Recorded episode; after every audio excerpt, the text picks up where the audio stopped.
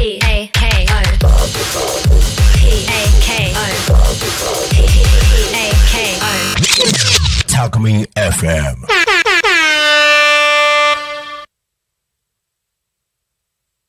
過去、新見の情報交換番組だからこそイエーイこんにちは。岡山県は新見市地域おこし協力隊の三浦よしこです。えー先月から始まりましたこの番組はここ多古町岡山県新見市だからこその魅力を紹介し合って情報交換あと交流の場に、えーしていただきたい番組です。で、えー今回はゲストの方それぞれ来ていただきまして第3回目は、えーそれぞれ町のスポット場所自慢のところを紹介していただきますじゃあ3回目は、えー、と新見市の自慢の場所からじゃあ、えー、とアロマ薬剤師の須磨子さんよろしくお願いします。ありがとうございます。アロマ薬剤師のスマコです。えっと今日はですね、あの前回えっと食べ物でブドウを紹介した時に石灰岩っていう話をさせていただいたんですけど、はい第1回目のグルメ自慢のグルメ紹介で、はい。新見の特産品といったらブドウ。はい。はい、でその石灰岩、えっと鍾乳洞がたくさんできてる場所なんですけれども、鍾乳洞ができてこうだんだん年月が経った後に最後になる形だって言われてる場所があるんです。それが羅生門って言われてるところなんですけれども、国指定の天然記念物に指定されております。うん羅生門ってもう漢字もいわいわゆるあの映画の羅生門と同じ、あのちょっと名前としてはおどろおどろしい感じなんですけど。名前としてはそんな感じなんですけど、うん。まあ、最後にそういうちょっと門になってるようなうん。場所があるということで、羅生門あの高さが40メートルの石灰岩の巨大なアーチみたいな感じで残っているのが見ることができます。それはなんか洞窟というよりかはアーチなんですよね。そうですね、ん洞窟だった場所が、うん。えっともう崩れ崩れてしまって、アーチだけ残ったっていうような場所になっております。ぜひ見ていただきたいというか行っていただきたいですね。うんで一番下のところまで降りると、うんあの空気の層が変わるのをだんだんと感じていただくことができます。でまあ、冬はちょっと危ないんで、うんあんまり降りない方がいいかもしれないんですけど、雪降ったりするので、うんうんうんあの夏場とか行くとですねだんだんだんだん涼しくなっていくんですよ。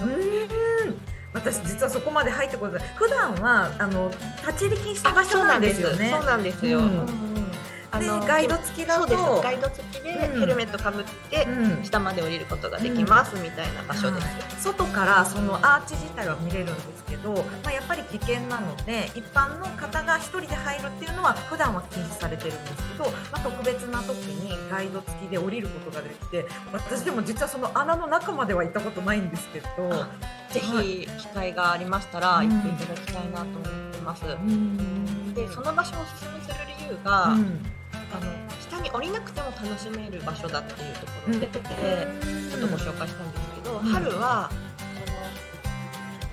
その羅生門に入る手前にん。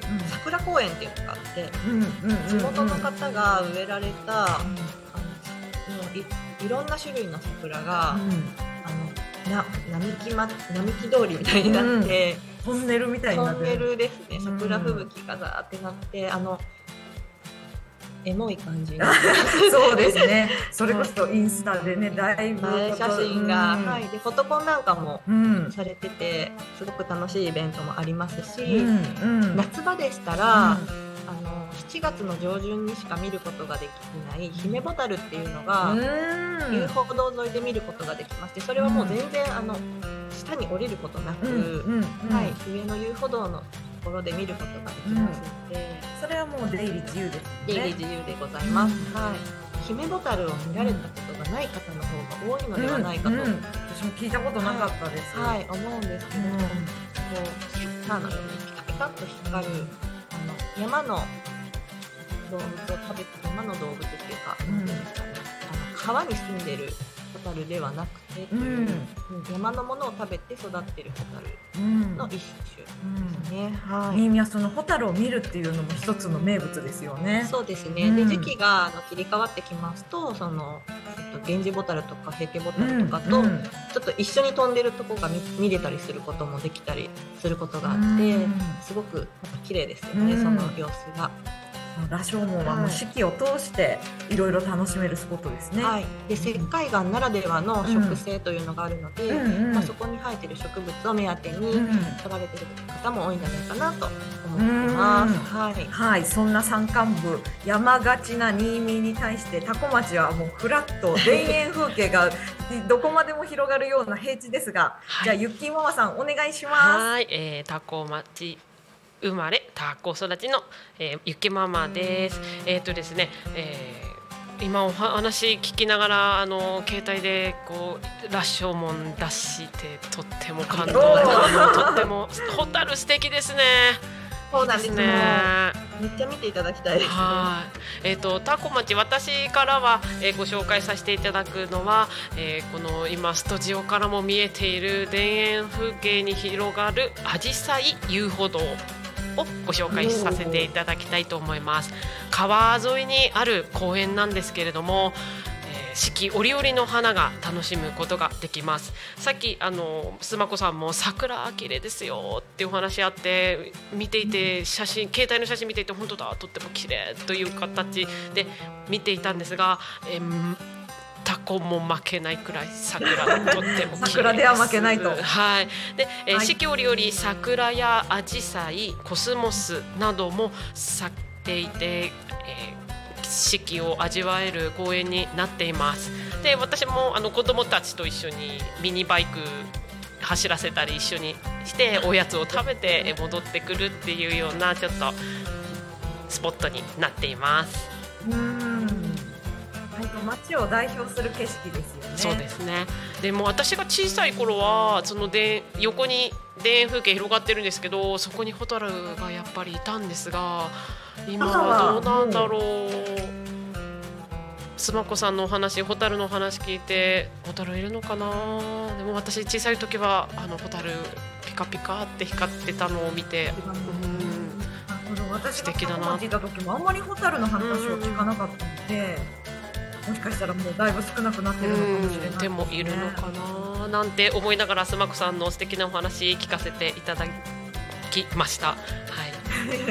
はい、本当になんか対照的というか、えー新見は本当山間部なんですけど、多古町はもう田園風景が広がるフラットな山がない、えっと、土地でして、もうそれぞれにすごく違った良さがあるんですけど、やっぱり桜っていうのもすごくあれですね、一つの大きなそれぞれ名物になってるっていうところも面白いですね。そうですね。今あの遊歩道の写真ちょっと私も見させてありがとうございます。素敵ですね。なんかあの私自転車好きなんですよ。あ、そうなんです。だけど新見ってうんどっちかっていうとトライアスロンみたいな。あ常にアップダウン修行してがる感じ。でなんか私がこうゆったりとこう低地上自転車で漕ぎたいのですが、そうですね、もうま都さに。庁はそれにぴったりかなとそうですね。もうね本当に川沿い。遊歩道が広がってるで、ね、そこをサイクリングされてる方貸し出もちろんあの道の駅で貸し出しの自転車も借りることができるので、うん。それはい、それに乗って風を感じながら、はい、であの先ほど須磨子さんも涼しい季節がねあの変わっても涼涼しさを感じられるってことをおっしゃってたんですけどもタコの方も川沿いのこの涼しい風などを浴びると季節が変わっていくなっていうのをすごい感じられるところです。いいですね。うん。でも雪ママさん実は新見は涼しいので、もうこちらはかなり秋にもうなってきてますよね。まだまだ暑いです。そうですね。あまあでも日中がもうちょいって感じですうんが、うん朝晩はもうかなり涼しいです。うんあ、そう多なんです。分ね、タコ町よりかは常に2、3度は低いと思います。はい。もう私新見に来てびっくりしました夏の涼しさに。ー。あ、そうん、あれあれこれは新見の人にあんまり受け入れられないんですけど私はもう本当にあ、そうなんだ。え夏これで終わるの？っていうぐらい今年暑かったですよね。えまあ暑いんですけどこれがピークなのかっていうところがどこかは結局わからないままどんどん今涼しくなっている状況になっていやもう新見の涼しさはもう違いますもうタコ町暑いですもんね暑いです、はい、そうなんだまだまだ今日もとっても暑く汗を流しながら、いねはい仕事を午前中してまいりました土地も全然違うそれぞれの町なんですけども、えー、と次回は最終回、えー、とそれぞれの町の、えー、と自慢の人物人を紹介していただきたいと思いますじゃあ今回もありがとうございましたありがとうございます。